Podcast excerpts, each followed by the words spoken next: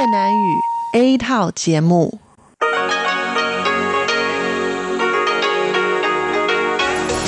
Đây là Đài Phát thanh Quốc tế Đài Loan rờ tê i.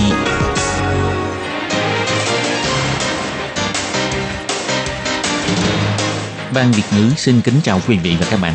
Đây là chương trình Việt ngữ Đài Phát thanh rờ tê i được truyền đi từ Đài Loan.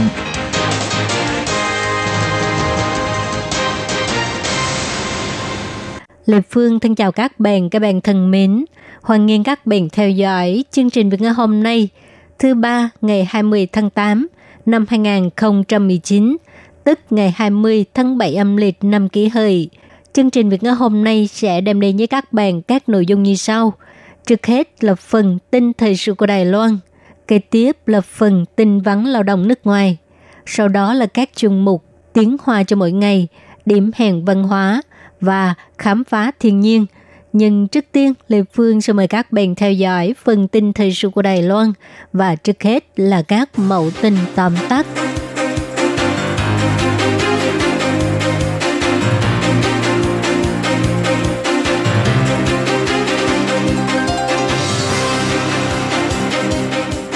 Tổng thống Thái Anh Văn cho biết, Đài Loan sẽ bảo vệ giá trị tự do dân chủ của khu vực Ấn Độ-Thái Bình Dương.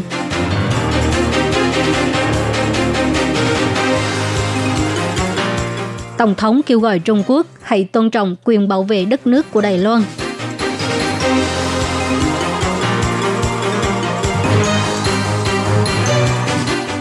Thành lập Ban Trụ Bị Bảo tàng Đường sắt Quốc gia.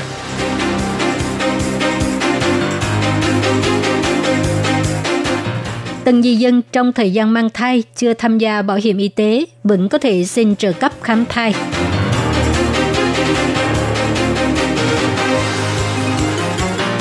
Ngồi xe du lịch Đài Loan tham quan đảo Quy Sơn trở thành tuyến du lịch được yêu thích nhất của du khách đến Đài Loan du lịch tự túc.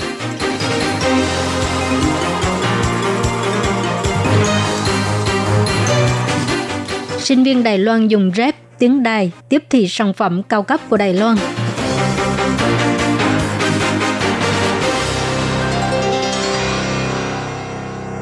Ngày hai mươi tháng tám, lúc phát biểu tại diễn đàn Ketagalan, đối thoại an ninh châu Á-Thái Bình Dương năm hai nghìn không trăm mười chín, Tổng thống Thái Anh Văn cho biết hành động mở rộng sức mạnh quân sự của Trung Quốc như là xây dựng đảo nhân tạo tại Biển Đông đã ảnh hưởng đến sự ổn định của khu vực Ấn Độ-Thái Bình Dương, nhất là Trung Quốc đã lợi dụng sự tự do, đa nguyên và cởi mở của quốc gia dân chủ để can thiệp nội bộ và ảnh hưởng đến quyết định ngoại giao của nước khác. Vì vậy, vào thời điểm mà sự tự do toàn cầu đang đối mặt với những thách thức nghiêm trọng, vị trí địa chính trị Đài Loan càng quan trọng hơn. Tổng thống Thái Anh Văn biểu thị, Trung Quốc không từ bỏ việc sử dụng vũ lực xâm phạm Đài Loan và áp dụng mô hình một quốc gia hai chế độ với Đài Loan. Nhưng sự kiện Hồng Kông đã chứng minh được rằng nền dân chủ và chế độ độc tài là không thể cùng tồn tại. Đài Loan kiên quyết đấu tranh chống lại sự đe dọa và tiếp tục ủng hộ giá trị tự do, dân chủ và nhân quyền của khu vực Ấn Độ-Thái Bình Dương. Tổng thống cho hay, để đảm bảo Đài Loan có thể tiếp tục nỗ lực hết sức mình, phía Đài Loan đã tăng trưởng khả năng răn đe và phòng thủ, đồng thời triển khai công tác chế tạo máy bay và tàu ngầm. Chiếc máy bay huấn luyện cao cấp đầu tiên của Đài Loan sẽ hoàn thành lắp ráp vào cuối tháng chín năm nay. Tổng thống Thái Anh Văn cho biết,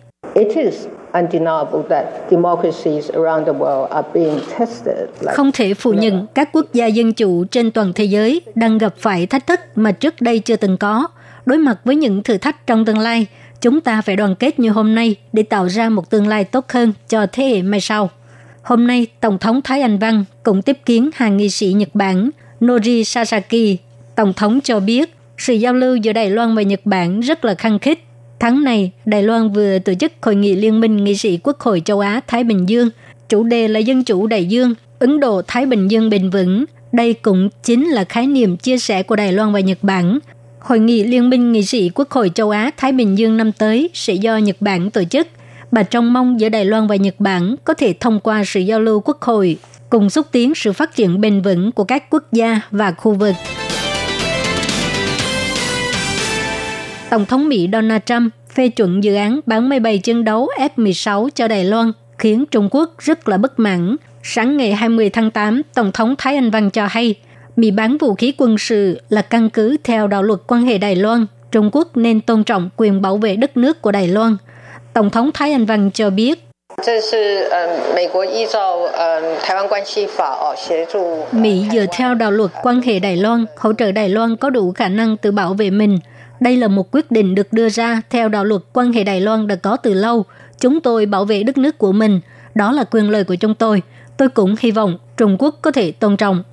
Ứng cử viên tổng thống của Quốc dân đảng Hàn Quốc Du đưa ra bản tuyên bố bằng tiếng Anh và tiếng Trung, ngoài bày tỏ lòng cảm ơn đối với việc Mỹ đồng ý bán máy bay chiến đấu cho Đài Loan, còn nói rằng để sáng tạo và duy trì hòa bình eo biển Đài Loan, ngoài phải có chính sách Trung Quốc thực dụng và chính xác, cũng cần phải có lực lượng quân sự hỗ trợ mạnh mẽ. Đối với hành động này, Tổng thống Thái Anh Văn cho hay, bà không hiểu Hàn Quốc Du dùng tư cách gì để đưa ra bản tuyên bố như vậy. Tổng thống cho hay, Quốc dân đảng luôn chế giễu mỗi khi chính phủ đưa ra dự án mua sắm vũ khí. Bà vui mừng nhìn thấy ứng cử viên quốc dân đảng lần này có thể dùng thái độ tích cực để nhìn nhận việc này. Ban trụ bị Bảo tàng Đường sắt Quốc gia vừa chính thức thành lập, phối hợp với sự chuẩn bị của Ban Bảo tàng Đường sắt Quốc gia, ngoài phục chế di sản văn hóa, chỉnh hợp kỹ thuật đường sắt và quy hoạch không gian ra, việc tổng hợp tài nguyên văn hóa đường sắt Đài Loan cũng rất quan trọng. Ngày hai mươi tháng tám, Ban trụ bị tổ chức diễn đàn giao lưu tài nguyên văn hóa đường sắt Đài Loan, mời đại diện chuyên gia trong các lĩnh vực đến dự, hy vọng tập trung trí tuệ và ý kiến của mỗi người trong mặt bảo tồn, chuyển đổi và tái sử dụng các tài sản văn hóa đường sắt và nghị đề phát triển sáng tạo văn hóa, du lịch, văn hóa đường sắt mở rộng, cùng xây dựng mạng lưới hợp tác tài nguyên đường sắt trong tương lai. Trưởng ban quản lý tài sản văn hóa và đường sắt rừng Alishan, Huỳnh Diệu Tu cho hay, đường sắt rừng Alishan rất được du khách trong và ngoài nước yêu thích. Bình quân mỗi năm ít nhất có một phẩy ba mươi sáu triệu lượt khách đến tham quan. Ưu thế của đường sắt Alishan là có xe lửa cổ trong môi trường tự nhiên và kết hợp với cộng đồng địa phương. Hy vọng trong tương lai có thể hợp tác với Bảo tàng Đường sắt Đài Bắc, thậm chí là liên kết với xe lửa cao tốc để cho càng nhiều người biết đến văn hóa đường sắt Alishan. Do sau này tổ chức điều hành Viện Bảo tàng Đường sắt Quốc gia là có liên quan đến kỹ thuật đường sắt, bộ sưu tập, quảng cáo du lịch, văn hóa đường sắt vân vân, Bộ Văn hóa và Bộ Giao thông đã đạt được thỏa thuận sơ bộ. Hai cơ quan này sẽ cùng đẩy mạnh thành lập Phòng Tổ chức Quản trị Hành chính Bảo tàng Đường sắt Quốc gia trước năm hai không hai bảy. Trong tương lai, Bảo tàng Đường sắt Quốc gia sẽ định vị là bảo tàng sống, giải thích lại ký ức văn hóa đường sắt Đài Loan. Theo Ban Thống kê cho biết, số lượng hôn phối nước ngoài tại Đài Loan đạt trên năm trăm bốn mươi nghìn người, và quyền lợi của cộng đồng tân di dân cũng càng ngày càng hoàn thiện hơn. Nhưng trước khi di dân mới được cấp thẻ cư trú hoặc là nhập quốc tịch Trung Hoa Dân Quốc vẫn không được hưởng các phúc lợi của xã hội, nhất là quyền bảo hiểm y tế của Đài Loan. Theo quy định của luật bảo hiểm y tế, người nước ngoài muốn tham gia bảo hiểm y tế là phải có thẻ cư trú. Nếu người nước ngoài đến Đài Loan theo diện đoàn tụ gia đình, thì phải cư trú tại Đài Loan đủ sáu tháng mới có thể tham gia bảo hiểm y tế. Ngày hai mươi tháng tám, Cơ quan Bảo hiểm Y tế Trung ương cho biết, hôn phối nước ngoài chỉ cần tham gia bảo hiểm y tế toàn dân là có thể hưởng được quyền lợi giống như người Đài Loan, nhưng điều kiện cư trú đủ sáu tháng nhất định phải phù hợp quy định. Tuy trong thời gian chờ đợi cấp thẻ cư trú không được tham gia bảo hiểm y tế, nhưng cân nhắc đến nhu cầu kiểm tra sức khỏe sinh sản của bà mẹ mang thai, Sở Sức khỏe Quốc dân nhắc nhở, thực ra di dân mới chưa tham gia bảo hiểm y tế cũng được hưởng trợ cấp khám thai, chỉ cần chuẩn bị hộ khẩu và thẻ cư trú là có thể nộp đơn xin trợ cấp. Quan chức của Sở Sức khỏe Quốc dân cho hay, nếu hôn phối nước ngoài có quốc tịch Trung Hoa Dân Quốc, Sở Sức khỏe Quốc dân có cung cấp trợ cấp chăm sóc sức khỏe sinh sản, bao gồm mười lần khám thai, một lần siêu âm, một lần sàng lọc liên cầu khuẩn nhóm B và hai buổi học về giáo dục sinh sản. Năm nay là năm du lịch tại các thị trấn nhỏ do Cục Du lịch thuộc Bộ Giao thông Đài Loan đẩy mạnh. Xe du lịch Đài Loan của Cục Du lịch xuất phát từ đầu thành Thảo Trấn là một thị trấn cổ điển của Nghi Lan, thực hiện chuyến du lịch một ngày đến đảo Quy Sơn ngắm cá voi. Không ngờ, mỗi quý đều có trên ngàn khách du lịch đăng ký tham gia. Được Cục Du lịch chọn tuyến đường hot nhất của xe du lịch Đài Loan trong năm, đồng thời cũng là tuyến du lịch mới được du khách Trung Quốc và du khách nước ngoài ưa thích nhất trong quý hai năm nay. toàn Đài Loan có hơn tám mươi tuyến du lịch bằng xe du lịch Đài Loan, do có thể đưa đón tại khách sạn, sân bay và trạm xe cố định. Vả lại chỉ cần có hai hoặc là ba người là có thể xuất phát.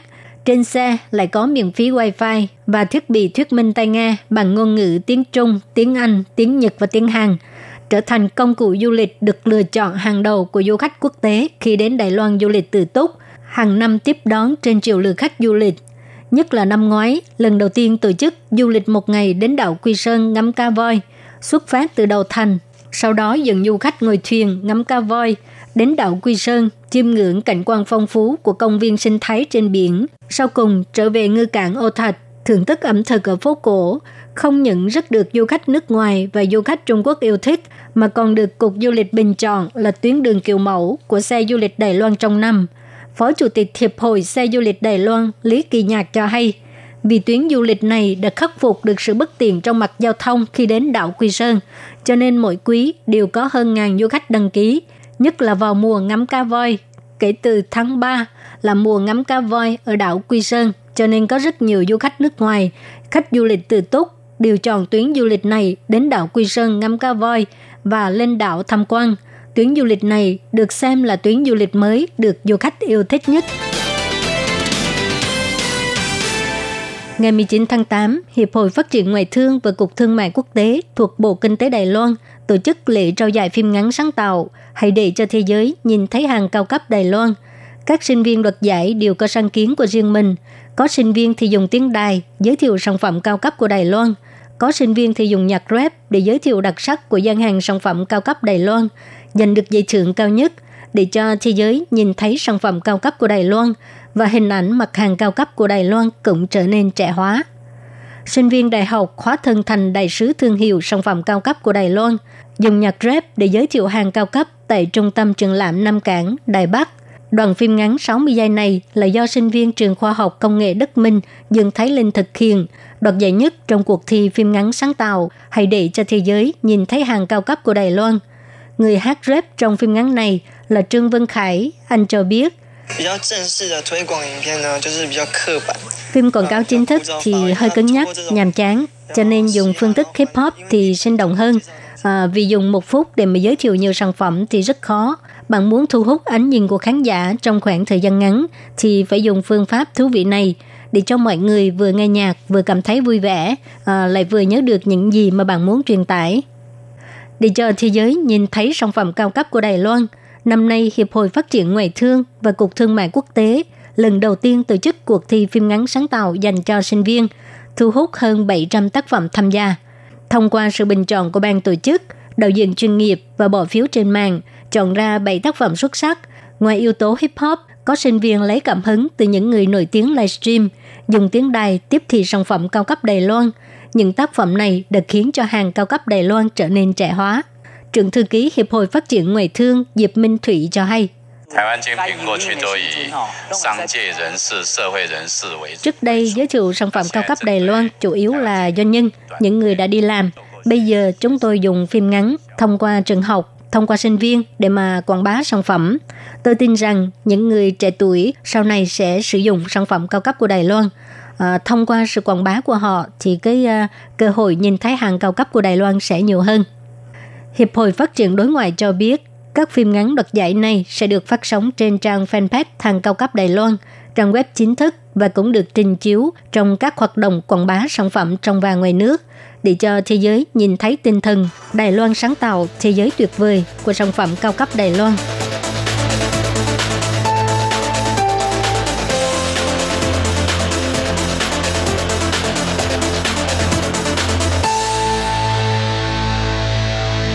Các bạn thân mến, các bạn vừa theo dõi phần tin thời sự của Đài Phát thanh Quốc tế Đài Loan rờ tê i do Lê Phương thực hiện. Xin cảm ơn các bạn đã quan tâm và theo dõi. Lê Phương xin hẹn gặp lại các bạn vào tuần sau cũng trong giờ này. Quý vị và các bạn thân mến, xin mời quý vị và các bạn truy cập vào trang web Đài rờ tê i để đón nghe chương trình phát thanh tiếng Việt vê en chấm rờ tê i chấm o rờ giê chấm tê vê ca và cũng có thể truy cập ép bê fanpage của Ban Việt ngữ rờ tê i tiếng Việt.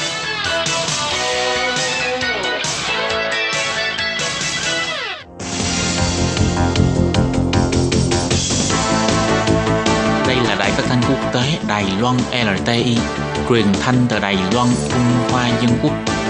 Mời các bạn theo dõi mục tin vắn lao động ngoài. Thiên Nhi và Thúy Anh xin chào các bạn. Xin mời các bạn đến với chuyên mục tin vắn lao động của tuần này. Các bạn thân mến, trong chuyên mục tin vắn lao động của tuần này, Thúy Anh và Thiên Nhi sẽ mang đến cho các bạn hai thông tin như sau.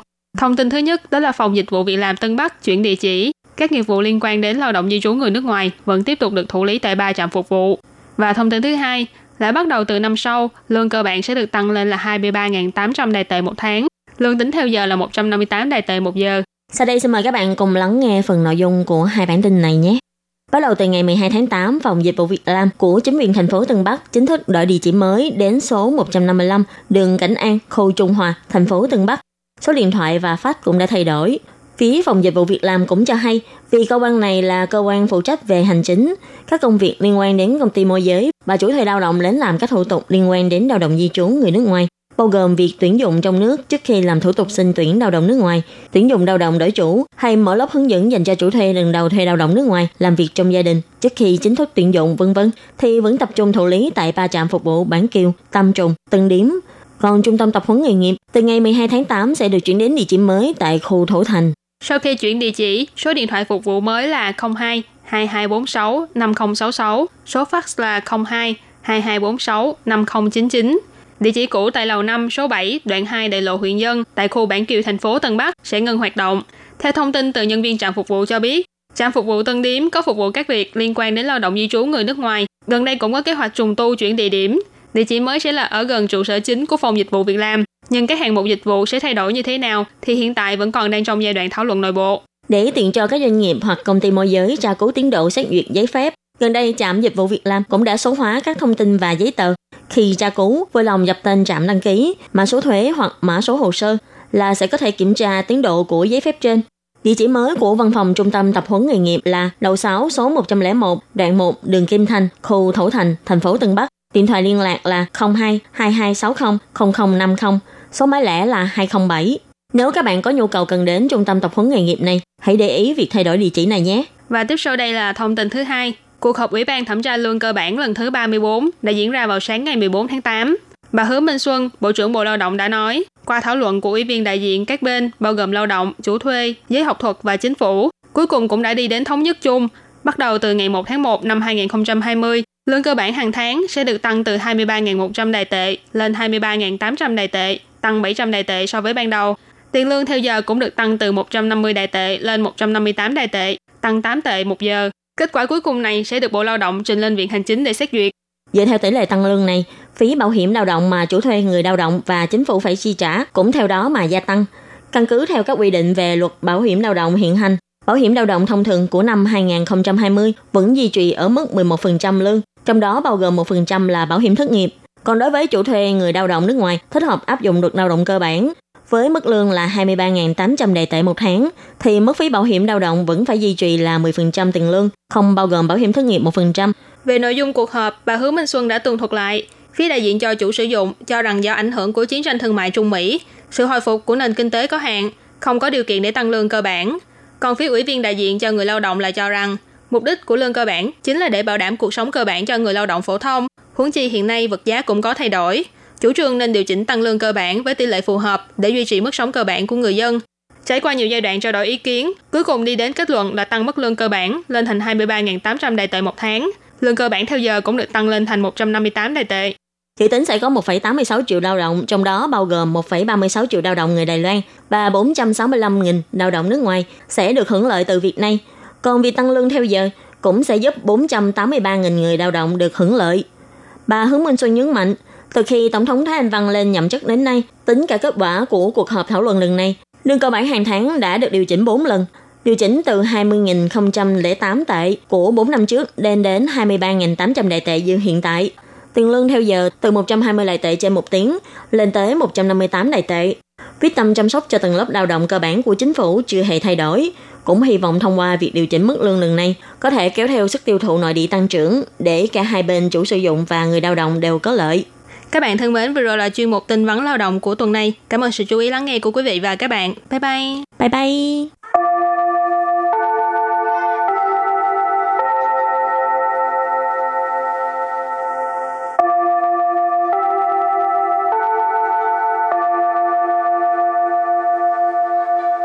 xin mời quý vị và các bạn đến với chuyên mục Tiếng Hoa trong mỗi ngày do Lệ Phương và Thúy Anh cùng thực hiện.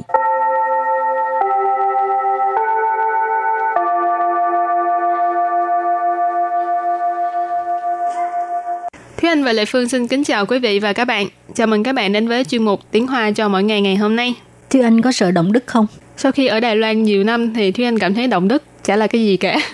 Ủa, vậy là tại vì động đất thường xuyên xảy ra cho nên quen rồi hả? Ừ, hồi đầu khi mà vừa mới tới Đài Loan cũng có hơi sợ sợ tại vì Việt Nam rất là ít động đất mà mỗi lần động đất ở Việt Nam là rất là nghiêm trọng. Ừ. Ừ, cho nên khi đến Đài Loan cũng hơi sợ nhưng mà ở lâu rồi thì thấy quốc đảo Đài Loan động đất là chuyện bình thường. À, cho nên chẳng có gì lo sợ ha. Ừ. Ừ. Rồi thì hôm nay mình học hai câu trong đó có liên quan tới từ động đất. À, câu thứ nhất, mấy năm nay hình như những trận động đất mạnh càng lúc càng xảy ra thường xuyên hơn. Và câu thứ hai, vì vậy mà luật pháp quy định các tòa nhà lớn mới xây phải xây thêm thiết bị chống rung lắc. Và bây giờ thì chúng ta lắng nghe cô giáo đọc hai câu mẫu này bằng tiếng Hoa. 这些年大地震好像变得比较频繁，法律因此规定新大楼必须加强防震设施。 Đầu tiên Huyên xin giải thích câu mẫu thứ nhất. 这些年大地震好像变得比较频繁. 这些年 这些年 là những năm nay hoặc là mấy năm nay. 大地震 地震 nghĩa là động đất. 大地震 là động đất mạnh. Thì cũng tương tự, nếu như các bạn muốn nói động đất nhỏ thì các bạn, hoặc là động đất nhẹ thì các bạn cũng có thể nói là xào ti trần. Hào xiang. Hào xiang là giống như. Biên tờ. Biên tờ trở nên. Bì chào. Bì chào là một từ dùng để so sánh, nghĩa là so với trước đây. Pín phản. Phiến phản là thường xuyên, thường xuyên xảy ra, tức là tần số rất là nhiều. Và sau đây mời các bạn cùng lắng nghe cô giáo đọc câu mẫu này bằng tiếng Hoa. 这些年大地震好像变得比较频繁. 这些年大地震好像变得比较频繁. Câu này có nghĩa là mấy năm nay hình như các trận động đất mạnh xảy ra càng lúc càng thường xuyên hơn. Và câu thứ hai, vì vậy mà luật pháp quy định các tòa nhà lớn mới xây là phải xây thêm thiết bị chống rung lắc. Pháp luật in此规定, 新大楼必须加强防震设施. Và sau đây xin giải thích câu hai. Pháp luật. Pháp luật có nghĩa là luật pháp. In sự. In sự tức là vì vậy. Quy định. Quy định có nghĩa là quy định ha. Xin đa lầu. Xin đa lầu có nghĩa là tòa nhà mới, tòa lầu mới. Đa lầu tức là tòa nhà. Xin có nghĩa là mới. Bì xu. Bì xu là phải. Gia chẳng. Gia chẳng tức là tăng cường. Phẳng trận sơ sư. Sơ sư là trang thiết bị. Phẳng trận tức là phòng chống uh, động đất. Phẳng trận sơ sư mình dịch là uh, thiết bị chống rung lắc ha. Và bây giờ thì chúng ta lắng nghe cô giáo đọc câu mẫu này bằng tiếng Hoa. Pháp luật in此规定, 新大楼必须加强防震设施. Pháp luật in此规定, 新大楼必须加强防震设施. Câu mẫu thứ hai nghĩa là vì thế mà luật pháp quy định các tòa nhà lớn mới xây phải xây thêm thiết bị chống rung lắc. Và sau đây mời các bạn cùng đến với phần từ vựng mở rộng.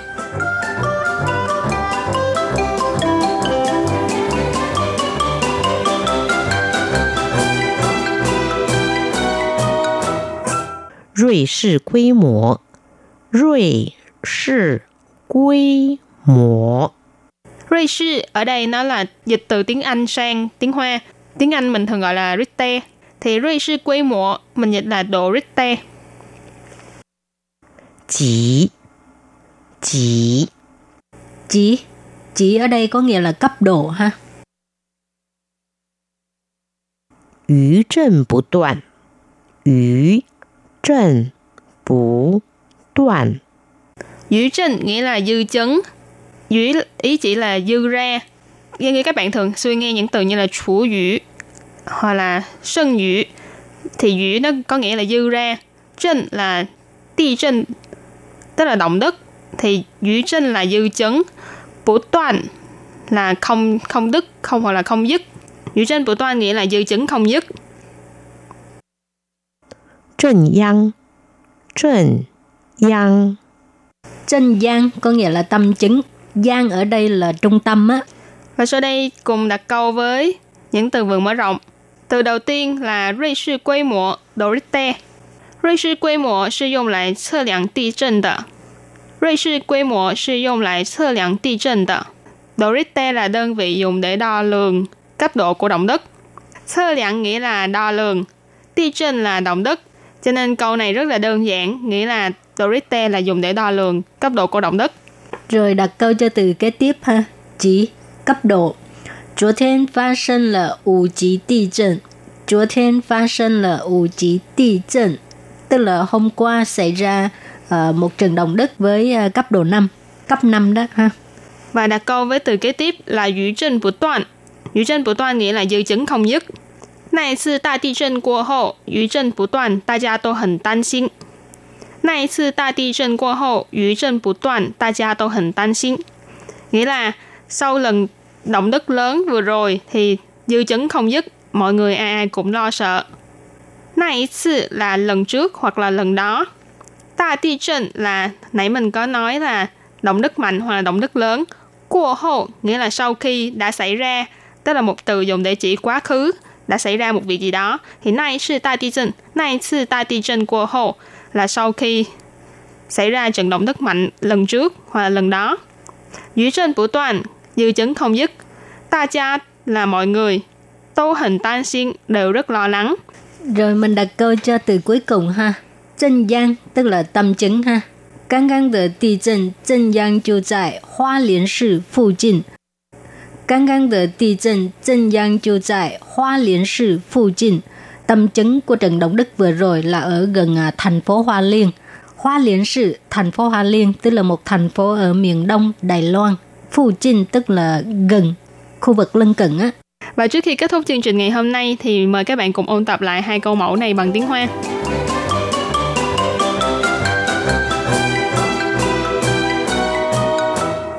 这些年 大地震好像变得比较频繁. 这些年大地震好像变得比较频繁. Câu này có nghĩa là mấy năm nay hình như các trận động đất mạnh xảy ra càng lúc càng thường xuyên hơn. 法律因此规定新大楼 必须加强防震设施。法律因此规定新大楼必须加强防震设施。 Câu mẫu thứ hai nghĩa là vì thế mà luật pháp quy định các tòa nhà lớn mới xây phải xây thêm thiết bị chống rung lắc. Các bạn thân mến, chương mục Tiếng Hoa cho mỗi ngày đến đây xin tạm chấm dứt. Cảm ơn các bạn đã đón nghe. Bye bye. Bye bye.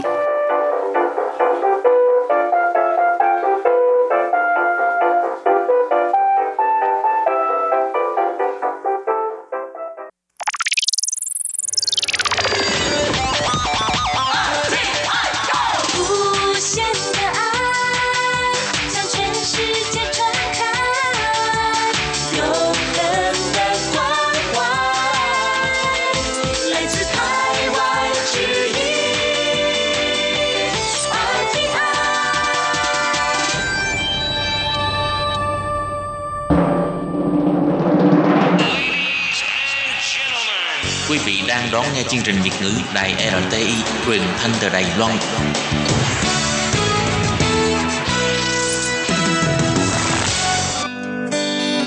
Chào mừng các bạn đến với chuyên mục Khám phá thiên nhiên.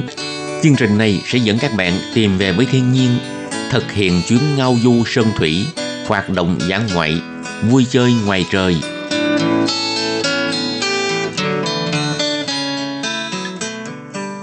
Thúy Anh xin kính chào quý vị và các bạn. Chào mừng các bạn đến với chuyên mục Khám phá thiên nhiên của tuần này.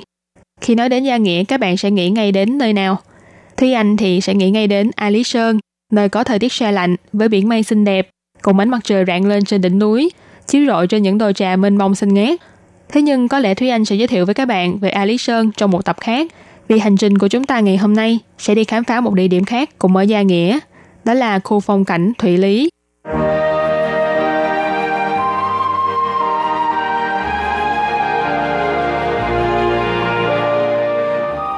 Xã Mai Sơn nằm ở miền đông bắc của huyện Gia Nghĩa, phía bắc giáp với xã Cổ Khanh của huyện Vân Lâm, phía đông là xã Alishan, phía tây là thị trấn Đại Lâm, phía tây nam là xã Dân Hùng, nam giáp với xã Trúc Kỳ. Mai Sơn trước đây tên là Mai Tử Khanh, do khu vực này nằm ở trong một hố sâu rộng lớn ở bờ phía nam của suối đảo Khổng. Hơn nữa khu vực này trước đây còn nổi tiếng với cây mơ, cho nên mới được đặt tên là Mai Tử Khanh, tức là hố mơ. Sau này mới được sửa lại là Mai Sơn, nghĩa là núi mơ. Trong phạm vi xã Mai Sơn có nhiều núi cao, tiêu biểu như núi Quan Âm, núi Quan Âm Thạch, núi Trúc Thọ, núi Đại Bình, núi Đại Chiêm, vân vân. Cũng vì thế mà đặc sản ở xã này đa số là sản vật miền núi như là trà Alishan, trầu câu, kim châm, mơ, măng, vân vân. Khu phong cảnh Thụy Lý nằm ở thôn Thụy Lý, xã Mai Sơn, huyện Gia Nghĩa. Phía tây cách với trạm xe lửa Giao Lực Bình thuộc tuyến đường sắt trong rừng Alishan khoảng ba ki lô mét, phía bắc giáp với khu phong cảnh Thụy Phong, phía đông là khu phong cảnh Thái Hòa. Ngoài những cảnh tượng đặc sắc mê hồn như biển mây, mặt trời mọc, ruộng bậc thang ra, mỗi năm vào khoảng giữa mùa đông cho tới tháng tư, khắp đồi núi đâu đâu cũng thấy hoa nở khoe sắc, nào là hoa mơ, hoa mận, hoa đào, hoa lê, anh đào. Khung cảnh nên thơ trong làn sương trắng với tiết trời se lạnh. Bạn sẽ tưởng chừng như mình đi lạc vào thế ngoại đào viên. Một giây phút thoáng qua cũng đủ để trút hết mọi ưu phiền. Năm hai nghìn không trăm lẻ một, khu phong cảnh Thụy Lý và khu phong cảnh Thụy Phong, khu phong cảnh Thái Hòa được quy hoạch vào trong phạm vi quản lý của khu phong cảnh quốc gia Alishan. Thụy Lý nằm ở độ cao khoảng một nghìn hai trăm mét so với mực nước biển, có suối Thù Chỉ Khanh chảy qua, chia địa hình làm ba vùng đất cao nhô lên so với lòng suối. Người dân địa phương gọi là ba quả núi. Nơi đây có rất nhiều đặc sản như trà, măng, trầu câu, mơ, kim châm và hạt dẻ vân vân. Khu phong cảnh Thụy Lý còn nổi tiếng với tám cảnh đẹp Thụy Lý, bao gồm thác nước Vân Đàm, Bách Yến Tử, Mê Hồn Cốc, Đèo Thanh Niên, Hồi Âm Cốc, Nguyên Hưng Cung, Trường Sơn Lâu, Động Dơi Ngàn Năm. Tám địa điểm này chủ yếu được chia làm ba tuyến đường tham quan. Tuyến thứ nhất đi từ Thụy Lý đến Giao Lực Bình, bao gồm thác nước Vân Đàm, Bách Yến Tử, Động Dơi Ngàn Năm, Đèo Thanh Niên vân vân. Tuyến thứ hai đi từ Thụy Lý đến Hồ Phấn Khởi, bao gồm những địa điểm trên đường mòn cổ Thụy Thái như Hồi Âm Cốc, Mê Hồn Cốc và đỉnh núi Hồi Đầu. Tuyến thứ ba là những cảnh đẹp dọc theo hai con đường đi bộ như là thác nước Hầu Quần, đường hầm màu xanh vân vân. Mỗi một địa điểm đều có cảnh sắc riêng của mình, rất thích hợp cho một chuyến du ngoạn chậm khắp núi rừng. Cảnh đẹp đứng đầu trong tám cảnh đẹp Thụy Lý chính là thác nước Vân Đàm. Thác nước này cao khoảng hai trăm mét, nước tuôn ra từ khe đá đổ ào xuống bên dưới, trông như một dải lụa trắng lơ lửng giữa không trung. Thác nước được chia làm ba tầng, mỗi tầng đều có một hồ nước, trong đó cảnh thác độ ở tầng thứ ba là tráng lệ nhất. Thác nước Vân Đàm là một nhánh của suối Thô Chỉ Khanh và là thượng du của suối Sinh Mao Thụ. Thác chia làm ba tầng, thượng, trung và hạ. Giữa tầng thượng và tầng trung có thêm một thác nhỏ cao khoảng năm mét. Nếu tính luôn cả thác nhỏ này thì thác Vân Đàm sẽ có bốn tầng liên tiếp nhau với tổng khoảng cách giữa các tầng là khoảng hai trăm mét. Đây là thác nước to và tráng lệ nhất trong khu phong cảnh Thụy Lý. Lớp đá ở gần thác Vân Đàm chủ yếu là lớp sa thạch dày xen kẽ với lớp đá phiến sét mỏng. Địa tầng có độ nghiêng khoảng mười hai độ với hướng nghiêng ngược lại với hướng của dòng chảy, có lợi cho việc duy trì độ cao của thác nước. Tầng thượng của thác nước cao khoảng hai mươi sáu phẩy ba mét, rộng một phẩy tám mươi bảy mét. Dòng nước theo những vách đá dựng đứng đổ xuống hồ nước bên dưới. Hồ này chính là Vân Đàm, tức là hồ mây. Hồ Vân Đàm sâu khoảng hai mét, bên trong có rất nhiều cá. Tầng trung của thác nước là tầng thác mãnh liệt hơn cả. Sau mỗi lần mưa to, nước đổ cuồn cuộn như thiên binh vạn mã hùng dũng xông pha trận mạc, khí thế phi phàm. Còn thác nước ở tầng hạ thì tuôn ra từ khe đá, trông như những dải tơ trắng tự nhiên và mềm mại. Gặp khi nước lớn, thác nước sẽ chia làm hai dòng chảy xuống. Cảnh tượng giống như là hai con rồng đang tranh nhau viên ngọc quý. Nếu bạn đến tham quan vào một ngày đẹp trời, có lẽ còn sẽ thấy được cầu vồng hiện lên ngay dưới chân thác. Đi dọc theo lối đi bộ xuống dưới tầng hạ của thác Vân Đàm, có một trạm dừng chân nghỉ ngơi tên Vân Đàm. Ở đó có bãi đậu xe, nhà vệ sinh và quán ăn. Bạn có thể đến đây để tạm dừng chân sau một đoạn đường leo dốc dài. Ngoài thác nước Vân Đàm, Vách Yến Tử cũng là một thắng cảnh du lịch nổi tiếng không kém trong khu phong cảnh Thụy Lý. Vách Yến Tử là vách núi trông như mái nhà. Đường đi bộ dẫn vào đây khá dễ đi, dọc đường còn vang vọng tiếng chim líu lo. Nếu để ý, bạn sẽ phát hiện một vài chú chim vờn quanh khu vực này. Trên vách núi có rất nhiều lỗ to nhỏ khác nhau, được mệnh danh là hang Đông Hoàng của Đài Loan. Đường đi bộ mang dưới chân vách. Khi có mưa, nước suối từ trên vách núi chảy ra, trông như thủy liên động. Vách Yến Tử và động dơi ngàn năm nối liền với nhau, dài khoảng hơn hai trăm mét, cao khoảng hơn một trăm mét. Bên trên là nhiều hang đá lớn nhỏ phân bố khắp nơi. Trước đây từng là nơi sinh sống của loài dơi, nhưng hiện tại thì cảnh tượng này đã không còn. Tuy vậy, nếu như bạn thích ngắm chim, thì nơi đây cũng rất thích hợp để mang theo máy ảnh và kính viễn vọng, để săn về cho mình vài tấm ảnh thiên nhiên sinh động. Những loài chim thường thấy ở đây như chim gõ kiến nhỏ nâu xám, cành cạch đen, chim gõ mỏ Đài Loan, Sibia tay trắng, lách tách má xám, chích đớp ruồi mặt hung, choàng choạc xám, chèo bẻo rừng vân vân. Đèo Thanh Niên là một đường dốc hình chữ chi, đi xuyên qua rừng trúc, tổng chiều dài là một ki lô mét, độ dốc bình quân là sáu mươi độ, nơi dốc nhất là khoảng bảy mươi độ. Khi đi khá là tốn sức và phải mất khoảng một tiếng đồng hồ thì mới có thể đi hết cả đoạn đường. Là một nơi thử thách sức dẻo dai, độ bền và cơ bắp của bạn. Cho nên trước khi thực hiện chuyến thám hiểm này, các bạn cũng nhớ là phải rèn luyện cơ thể một chút để có thể chinh phục thử thách này nhé. Đèo Thanh Niên, Vách Yến Tử và Động Dơi Ngàn Năm đều nằm trên cùng một con đường đi bộ. Điểm xuất phát là tại nông trường A Lý Sơn. Ở đó có một bãi đậu xe lớn và nhà vệ sinh. Du khách có thể bắt đầu hành trình của mình từ con đường gỗ phía sau bãi đậu xe. Dọc đường còn có thể gặp được loài khỉ macaca hay chim gõ mỏ Đài Loan. Đây đều là những sinh vật đặc trưng trong sinh thái Đài Loan. Băng qua Vách Yến Tử và Động Dơi Ngàn Năm, bạn sẽ đến được ngã rẽ dẫn đến đèo Thanh Niên. Mặc dù đèo Thanh Niên chỉ dài một ki lô mét, nhưng lại là một đoạn đường khá gian nan, phải mất rất nhiều thời gian và sức lực. Thế nên bạn cũng có thể chọn phương án là không đi đèo Thanh Niên, mà trực tiếp đi đến hướng cầu treo đèo Thanh Niên. Như vậy, bạn có thể quay lại điểm xuất phát là bãi đậu xe ban đầu. Ngoài ra, trên cùng cung đường với Vách Yến Tử, Động Dơi Ngàn Năm và đèo Thanh Niên, còn có một chiếc cầu mang tên cầu Tình Nhân. Đây là một chiếc cầu treo bắc qua Tình Nhân Cốc. Đứng trên cầu, có thể ngắm nhìn non xanh nước biếc bao la, bao trọn khung cảnh hữu tình bên dưới vào trong tầm mắt mình. Trong khu phong cảnh Thụy Lý, có một con đường cổ xưa khá là nổi tiếng tên là đường cổ Thụy Thái, nằm ở độ cao từ một nghìn đến một nghìn năm trăm mét so với mực nước biển. Đường cổ Thụy Thái nằm ở thôn Thụy Lý, xã Mai Sơn. Con đường này đã hơn trăm tuổi, được khai phá vào khoảng năm một nghìn tám trăm bảy mươi nhằm giúp cho người dân địa phương đi lại thuận tiện hơn và phát triển ngành trồng trọt. Vào năm một nghìn chín trăm ba mươi mốt, thời quân Nhật còn chiếm đóng Đài Loan, con đường này đã được tu sửa lại để vận chuyển nông phẩm và là con đường đến trường cho con em trong khu vực. Trải qua bao thăng trầm của lịch sử, ngày nay con đường này vẫn là con đường đi bộ nổi tiếng liên kết giữa Thụy Lý và Thái Hòa. Điểm xuất phát của con đường này là nằm ở bên cạnh vườn trà Đinh Phong, với tổng chiều dài là năm phẩy hai ki lô mét. Dọc đường có các địa điểm tham quan nổi tiếng như là rừng Vong Ưu, thất bộ Hội Âm Cốc, dốc Anh Hùng vân vân.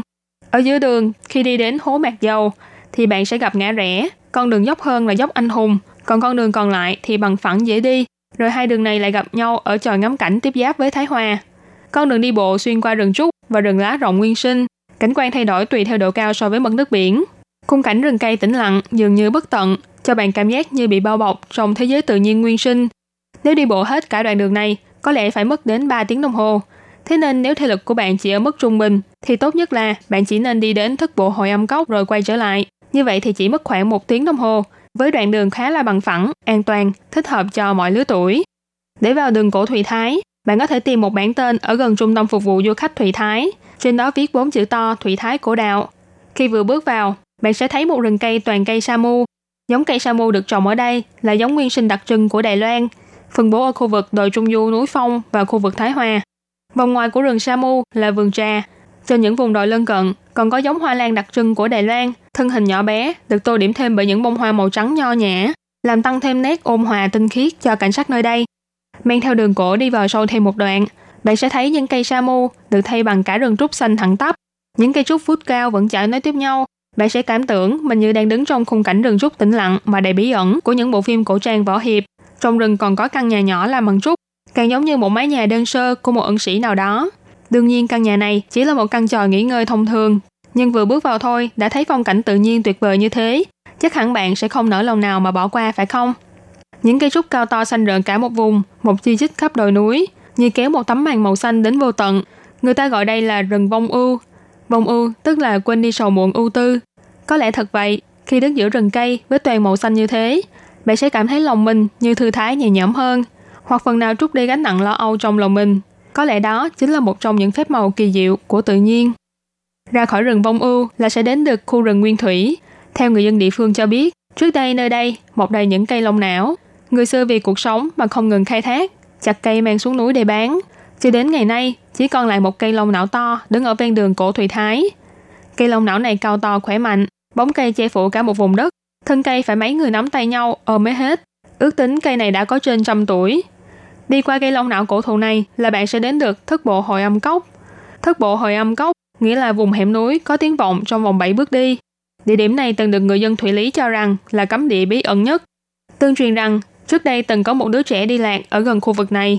Khi người dân tìm đến đây, hô to tên của đứa trẻ, thì lạ thay họ có thể nghe được những âm thanh vọng lại trùng lấp lẫn nhau. Và kỳ diệu hơn nữa là chỉ trong phạm vi bảy bước đi có thể nghe được tiếng vọng đó. Vì thế người dân địa phương mới cho rằng nơi đây có sự tồn tại của ma quỷ. Ngày nay truyền thuyết về ma quỷ đã không còn nữa, nhưng nơi đây vẫn là một địa điểm tham quan thú vị, thu hút đông đảo du khách hiếu kỳ đến tham quan và thử hô to để nghe thấy tiếng vọng của mình. Đương nhiên tiếng vọng lại không chỉ ở trong phạm vi bảy bước, người dân địa phương chẳng qua là mượn truyền thuyết xa xưa và đặt cái tên mỹ miều cho địa điểm này mà thôi. Ngoài ra ở khu vực lân cận còn có một số địa điểm rất thích hợp để khám phá và check-in khác, như Mê Hồn Cung. Đây là những hang đá lớn nhỏ nối lại với nhau, có tổng chiều dài lên đến ba mươi đến bốn mươi mét, đang xen vào nhau như một mê cung bí ẩn. Hay có một gốc cây với hình dáng đặc biệt, phần rễ của hai cây đan vào nhau, cành cây thì quấn quít lấy nhau, ở giữa thì có thêm một cái cây nhỏ, trông giống như bố mẹ đang ôm con vào lòng. Ngoài ra còn có một cây cầu treo dài đến bảy mươi mét bắc qua vực thẳm. Đứng ở trên cầu nhìn xuống là vực sâu bốn trăm mét và cảnh quan núi rừng hùng vĩ mờ ảo trong sương. Tiếp tục đi theo con đường cổ, đến được hố Mạc Dầu. Sẽ có hai đường đi, bên trái là đường đi bằng phẳng, bên phải là một dốc đi lên với những bậc thang bằng gỗ. Dốc này chính là dốc Anh Hùng. Dốc Anh Hùng có độ dốc lớn và số bậc thang lên đến gần tám trăm bậc. Khi đi, bạn sẽ cảm thấy như chỉ thấy những bậc thang trải dài giữa rừng, chứ chẳng thấy đâu là điểm kết thúc. Cho nên nếu vượt qua được cả chặng đường gian nan này thì tức là bạn đã trở thành anh hùng. Dốc Anh Hùng ngoài là nơi rèn luyện anh hùng hảo hán ra, còn là nơi lý tưởng để tắm rừng, thích hợp cho những người yêu thích vận động. Vừa rèn luyện thân thể, vừa tắm mình trong hơi thở của tự nhiên, giúp cho cơ thể lẫn tinh thần đều trở nên khỏe mạnh, sảng khoái. Và cũng nhắc các bạn là dốc này khá cao, rất hao tốn thể lực. Thế nên nếu như bạn không thể đảm bảo rằng bản thân có thể hoàn thành thử thách này, thì bạn nên chọn con đường đi tương đối bằng phẳng ở bên trái để đi đến đài ngắm cảnh. Khi đến được đài ngắm cảnh, nhìn về hướng Hồ Dũng Đệ của thôn Thái Hòa, bạn sẽ có thể nhìn thấy khu vực đồi cỏ và vườn trà ở đằng xa. Những vườn trà ngay ngắn thẳng tắp là cảnh tượng thường thấy và đặc sắc của khu vực Thụy Lý và Thái Hòa. Và đây cũng là khu vực sản xuất trà núi cao chủ yếu của Đài Loan. Sau khi bạn vượt qua đoạn đường dốc Anh Hùng, bạn có thể đến đây để tạm dừng chân, nghỉ ngơi ngắm cảnh, sau đó lại men theo đường cũ để quay về Thụy Lý. Khu phong cảnh Thụy Lý nằm ở điểm tiếp giáp giữa xã Mai Sơn và Trúc Kỳ của huyện Gia Nghĩa, tài nguyên du lịch phong phú đa dạng. Trong khu vực này có nhiều cảnh quan tự nhiên và cổ xưa vô cùng đặc sắc, thu hút đông đảo khách du lịch đến đây tham quan, ví dụ như thác nước Vân Đàm, vách Yến Tử, động dơi ngàn năm vân vân. Mỗi một địa điểm đều có cảnh sắc rất riêng, rất đặc trưng của mình và luôn luôn khiến cho du khách phải kinh ngạc trước sự kỳ diệu của thiên nhiên Đài Loan. Khu phong cảnh Thụy Lý nằm trong phạm vi quản lý của khu phong cảnh quốc gia A Lý Sơn, vì thế các trang thiết bị phục vụ cho du lịch tương đối hoàn thiện, là một trong những địa điểm du lịch mà bạn không thể bỏ qua trên tuyến đường du lịch trọng điểm của huyện Gia Nghĩa. Và bởi mỗi một mùa đều mang cảnh sắc khác nhau, thế nên bạn có thể đến đây để leo núi, tản bộ, tắm rừng, quan sát sinh thái tự nhiên trong bất kỳ thời điểm nào trong năm, mà vẫn cảm thấy vô cùng thú vị khi khám phá thiên nhiên nơi đây. Kính thưa quý vị và các bạn, trong chuyên mục khám phá thiên nhiên của ngày hôm nay, Thúy Anh đã cùng các bạn tìm hiểu về khu phong cảnh Thụy Lý ở xã Mai Sơn, huyện Gia Nghĩa. Hy vọng là chuyến đi này đã giúp cho các bạn biết thêm đôi chút về du lịch tại Gia Nghĩa. Và chuyên mục khám phá thiên nhiên của tuần này cũng xin khép lại tại đây. Cảm ơn sự chú ý lắng nghe của quý vị và các bạn. Thân ái chào tạm biệt và hẹn gặp lại. Bye bye!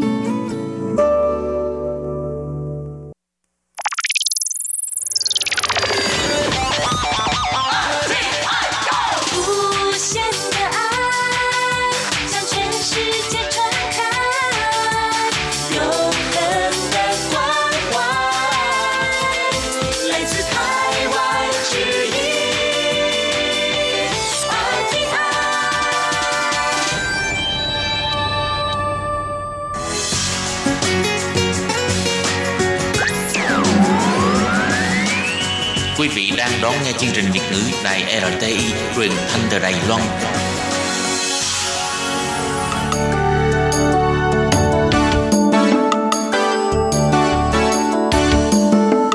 Chào mừng quý vị đến với chuyên mục Điểm hẹn văn hóa do Khiết Nhi phụ trách.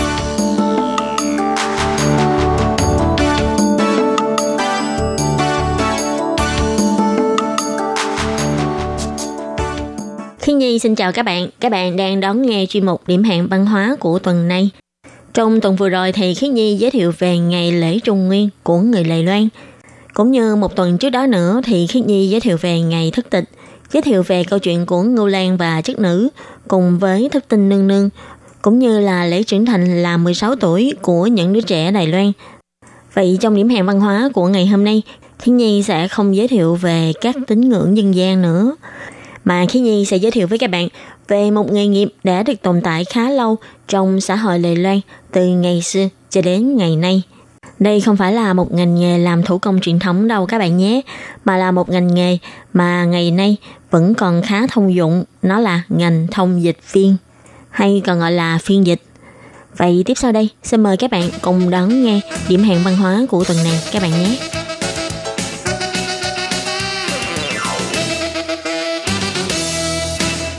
Các bạn biết không, thông dịch viên ở đây chính là những người làm công việc dịch khẩu ngữ, giúp người nước ngoài và người bản địa có thể giao tiếp với nhau. Như trước đây, khi người Hán di cư đến Đài Loan, thì lúc đó phần lớn người Hán là nói tiếng Mân Nam, trong khi những người nguyên trú tại Đài Loan lại nói tiếng dân tộc thiểu số, cho nên giữa họ vẫn cần có những người thông dịch viên có thể am hiểu tiếng Hán và tiếng của người dân tộc nguyên trú. Và lúc này, các thông dịch viên cũng như là cầu nối quan trọng giữa người Hán và người nguyên trú. Không những thế, sau này khi nhà Thanh mở cửa cửa khẩu của Đài Loan để người nước ngoài như là các nước phương Tây đến để giao thương, thì lúc đó trên đảo Đài Loan, ngoài người Mân Nam và người dân tộc nguyên trú ra, còn có người Hà Lan, người Anh, Tây Ban Nha vân vân. Và sau này là người Nhật đến Đài Loan. Vì Đài Loan có một bối cảnh như thế, nên nghề thông dịch cũng có từ rất sớm tại Đài Loan. Như trong cuốn Khai phổ Lý Sản Nghị của ông Phương Truyền Tội, chị huyện Đài Loan lúc đó đã viết như thế này: Phồn Hán ngôn ngữ bức thông, hòa phòng thông tình, nhu dụng thông sự. Ý của câu nói này tức là người Hán và những người dân tộc nguyên trú tại Đài Loan này do ngôn ngữ bất đồng không thể hiểu nhau. Nếu người Hán muốn nói chuyện hoặc làm việc với những người nguyên trú tại đây thì nhất định phải dùng đến thông sự. Thông sự tức là chỉ những người thông dịch viên.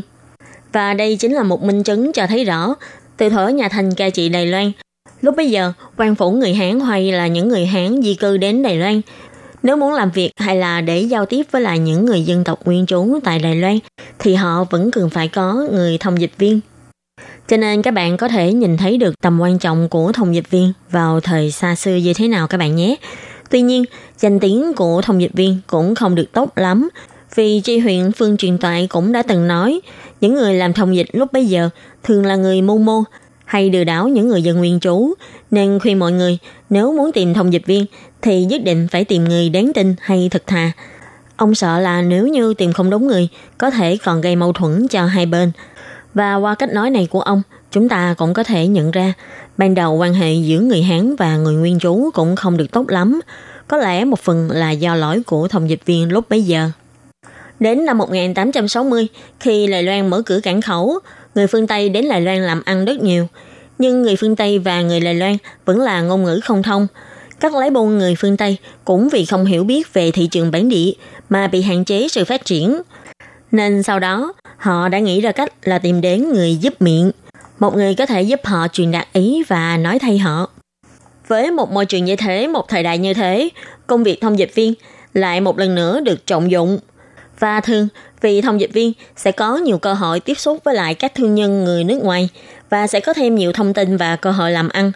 Và cũng vì thế, thông dịch viên thường sẽ kiêm luôn công việc làm môi giới, tự kinh doanh hay là công việc mua vào bán ra.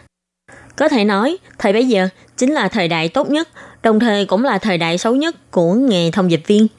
Vì đấy là một thời đại có nhiều sự biến động. Tuy nhiên, nguy cơ đôi khi cũng là cơ hội. Vì thế, đó cũng là một thời đại có nhiều cơ hội cho các thông dịch viên. Và thông dịch viên cũng chính là những người được hưởng lợi trước với những biến động này.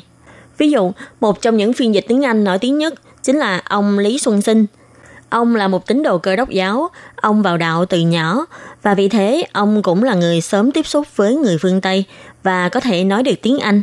Sau khi Đài Loan mở cửa cảng khẩu, ông Lý Xuân Sinh đã trở thành người đi mua hàng cho các công ty nước ngoài. Ông vừa làm thông dịch viên cho người phương Tây, đồng thời ông cũng làm ăn với họ, cho nên ông kiếm được rất nhiều tiền. Ông vốn sinh ra tại Tuyền Châu Phủ, Phúc Kiến. Cha ông là ông Đí Đức Thanh, là một người làm nghề lái đò. Ở nhà, ông còn có một người chị và ba người anh. Vì nhà nghèo, từ nhỏ ông đã không được đi học, mà đi bán trái cây cùng với những đứa trẻ hàng xóm ở ngoài đường. Đến năm ông mười ba tuổi thì ông cùng cha đã cùng rửa tội ở nhà thờ, và từ đó chính thức đi theo đạo Cơ Đốc giáo, và ông cũng từ đó bắt đầu học tập tiếng Anh và học các điển tích Trung Quốc. Tuy nhiên, khi ông đã thành thạo trong việc sử dụng tiếng Anh cũng như là thành thạo về chữ Hán, ông đã trở thành cầu nối giao tiếp giữa người Hán và người phương Tây. Năm ông chưa đầy hai mươi tuổi, ông đã làm việc cho công ty Alex của nước Anh, chuyên buôn bán trà, và từ đó ông cũng mở thương hiệu của mình, đó là thương hiệu Tứ Đạt. Và sau này, ông còn mở thêm công ty dầu khí Tam Đạt. Đến thời kỳ Nhật Bản đóng quyền tại Đài Loan, ông vẫn tiếp tục làm thông dịch viên. Ông còn giúp nhà cầm quyền mới quản lý trị an địa phương, vì thế cũng đã nhận được nhiều sự ưu ái. Sau này, người đời sau của ông còn được phép thành lập ngân hàng Tân Cao, có thể nói là giàu có không ai sánh bằng. Và từng có giai thoại về ông là những ngôi nhà nào đẹp bắt mắt nhất tại Đài Bắc hay tại Đài Đào Trình năm xưa, phần lớn đều là tài sản của nhà ông. Tài sản nhà Lý rất là nhiều, nhà cửa thì rộng thênh thang, đến độ khách đến chơi, không cẩn thận có thể bị lạc ngay trong nhà của ông, tìm mãi không ra cửa để ra về. Không thể phủ định, cách làm giàu của ông Lý Xuân Sinh chính là nắm bắt được thời thế chính trị. Ông là người có ý chí để vượt lên từ khó khăn, đồng thời cũng là người thông minh để có thể gầy nhận sự nghiệp từ đôi bàn tay trắng của mình. Tuy nhiên, ở đây không thể không nhắc đến, bước đầu cho sự thành công của ông chính là nghề thông dịch viên. Vì nghề này đã mang lại cho ông nhiều cơ hội để ông có thể phát triển tốt hơn. rờ tê i Và trong lịch sử Đài Loan cũng có một câu chuyện liên quan đến việc ngôn ngữ bất đồng. Đó là sự kiện xã Mẫu Đơn của người dân tộc nguyên trú tại miền Nam Đài Loan tại xã Mẫu Đơn. Vốn nhĩ là người dân trong làng đã cứu được chiếc tàu ngập nạn của đảo quốc Ryukyu. Lúc đó, những người dân làng của xã Mậu Đơn đã đưa họ về làng chăm sóc. Nhưng do hai bên không thể hiểu ngôn ngữ của nhau, người Ryukyu sợ rằng người nguyên trú Đài Loan sẽ làm hại mình, nên đã lén lút bỏ trốn. Khi những người dân làng nguyên trú đi săn trở về, không nhìn thấy những người Ryukyu nữa, nên họ đã đuổi theo. Trong văn hóa của những người dân tộc nguyên trú, khi người ta đã cứu mình mà mình đã bỏ đi không một lời từ biệt, là rất là thất lễ và bất lịch sự. Và một lý do nữa đó là những người Ryukyu này đã biết được vị trí làng của người dân tộc nguyên trú, nên người dân tộc nguyên trú sợ nếu thả họ về, sau này họ sẽ mang quân qua đánh mình. Cuối cùng, người dân tộc nguyên trú Đài Loan đã quyết định giết hết những người Ryukyu mà mình đã cứu. Sau sự kiện giết người đảo quốc Ryukyu, Nhật Bản đã lấy lý do này để qua sát phạt Đài Loan và tiêu diệt những người trong buôn làng xã Mẫu Đơn.